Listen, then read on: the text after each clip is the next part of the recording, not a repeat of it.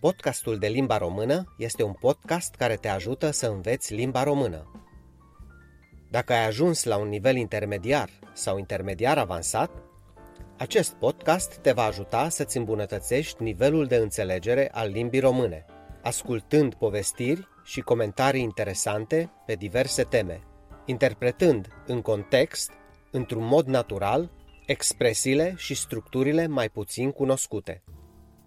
Transcrierea fiecărui episod este disponibilă pe pagina easy-readers.ro Salutare, dragi ascultători, și bun găsit la un nou episod al podcastului de limba română. Revin cu un nou episod după o lungă pauză de vară în care am încercat să mă relaxez pentru a reveni apoi cu toate forțele să creez din nou episoade pentru acest podcast. În episodul anterior am anticipat puțin și vă spuneam că voi călători două săptămâni în România. Și așa a fost. Am petrecut două săptămâni de neuitat cu copiii mei în România. A fost o vacanță splendidă, o vacanță și pentru copiii mei, pe care probabil nu o vor uita foarte repede. A fost pentru prima dată când uh, am călătorit cu copiii mei în mai multe zone din țară, nu doar în zona în care m-am născut, în nord-vestul României.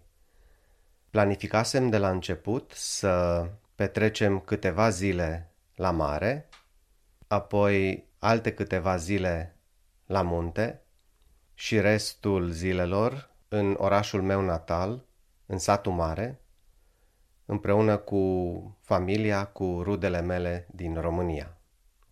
Haideți să începem să vă povestesc aventura noastră în România. Am luat un zbor direct Helsinki-București. De obicei, noi zburăm la Budapesta, în Ungaria, pentru că este mult mai aproape de nord-vestul României. Însă acum, pentru că doream să ajungem și la mare, am luat un zbor până la București, de unde apoi cu trenul, în circa două ore jumate, trei ore dacă considerăm și călătoria de la aeroport până în gara de nord, deci în circa trei ore am ajuns la mare. Am ajuns în Constanța mai întâi și de acolo am luat un taxi până la hotelul nostru din Mamaia. Hotelul nostru era la limita dintre Constanța și Mamaia, chiar pe plajă. Am optat pentru această opțiune pentru că am înțeles că partea de sud a stațiunii Mamaia este mai plăcută pentru familiile cu copii, în timp ce partea de nord a stațiunii este puțin mai aglomerată, este prea multă lume ca să ai puțină liniște și să reușești să petreci o vacanță, știu eu, mai liniștită cu copiii. Am stat trei nopți în Mamaia și a fost foarte, foarte plăcut. La hotel aveam și o piscină unde coboram de câteva ori pe zi. Marea era lângă noi, la 100 de metri, înnotam în mare, stăteam la plajă, iar uh, seara ieșeam în stațiune pentru a vedea locurile, pentru a vizita puțin zona și pentru a lua masa de cină. Din Mamaia a fost foarte ușor să facem câte o excursie zilnică în Constanța. De exemplu, într-o zi am fost să vizităm delfinariul și planetariul, iar apoi în altă zi am fost să vizităm și acvariul din Constanța, care este situat chiar pe faleza, lângă vechea clădire a cazinoului din Constanța, care este un uh, landmark, ca să spun așa, care este un uh, obiectiv uh, turistic ce apare pe multe cărți poștale, în multe fotografii sau clipuri publicitare când este promovată Constanța. Așadar am petrecut trei zile foarte frumoase pe malul Mării Negre și trebuie să spun că am fost plăcut impresionat de serviciile de acolo, de mâncare, de atmosferă în general. Toată șederea în general a fost o foarte plăcută surpriză. Mai ales pentru că toți cei cărora le-am spus dinainte că vom merge la mare erau puțin sceptici, pentru că este cunoscut că în ultima vreme, în ultimii ani, faima litoralului românesc nu a reușit să se ridice la nivelul la care era cu mulți ani în urmă. Și mulți dintre români, după cum v-am spus și într-un episod anterior despre litoralul românesc, mulți dintre români preferă să își petreacă vacanțele în Bulgaria sau în Turcia sau chiar în Grecia, în loc de a vizita litoralul românesc. Însă, din nou, pentru mine a fost o surpriză foarte plăcută, copiilor le-a plăcut foarte mult, costurile au fost mai mult decât acceptabile, am fost plăcut surprins și în legătură cu acest aspect, transportul a funcționat foarte bine, nu am avut experiențe neplăcute cu taxiurile. Evident, noi utilizam Uber pentru că acum și în România, în anumite orașe, se poate utiliza Uber. Însă singurul aspect unde poate ar fi, sau nu poate, cu siguranță ar fi de îmbunătățit, este experiența călătoriei cu trenul în România.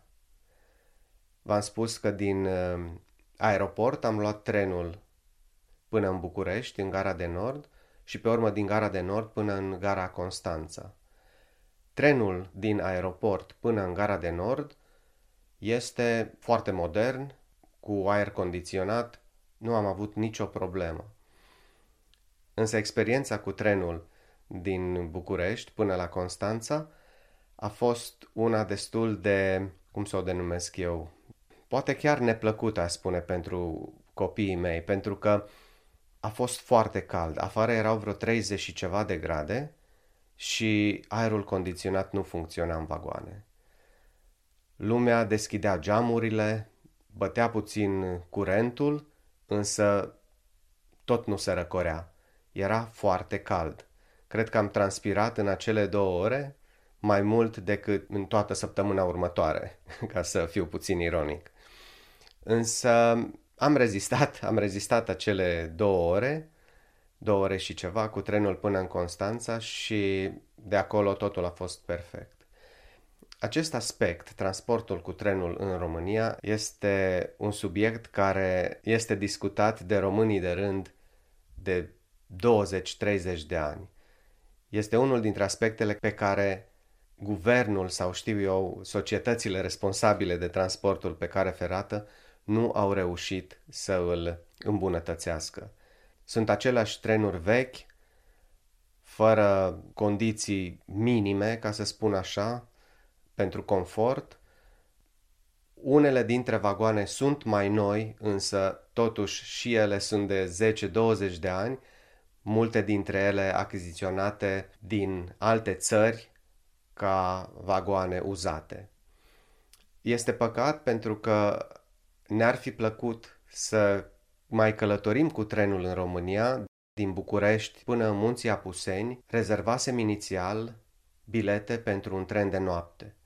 Însă, după experiența cu trenul din București până în Constanța, am anulat acele bilete și am preferat să zburăm la întoarcere de la mare, din București până la Cluj cu avionul. Este păcat pentru că copiilor le-ar fi plăcut foarte mult să vadă România din tren. O călătorie de 12-15 ore în tren din București până în Apuseni. Însă despre următoarea etapă a vacanței noastre din munți am să vă povestesc în episodul următor. Până atunci, vă doresc toate cele bune și ne auzim data viitoare. Pa, pa! Acesta a fost episodul de azi. Vă mulțumesc mult pentru că m-ați ascultat până la sfârșit. Dacă doriți să citiți textul transcris al acestui episod sau al episoadelor anterioare ale acestui podcast, vizitați pagina noastră de web easyliniuțăreaders.ro Pe curând!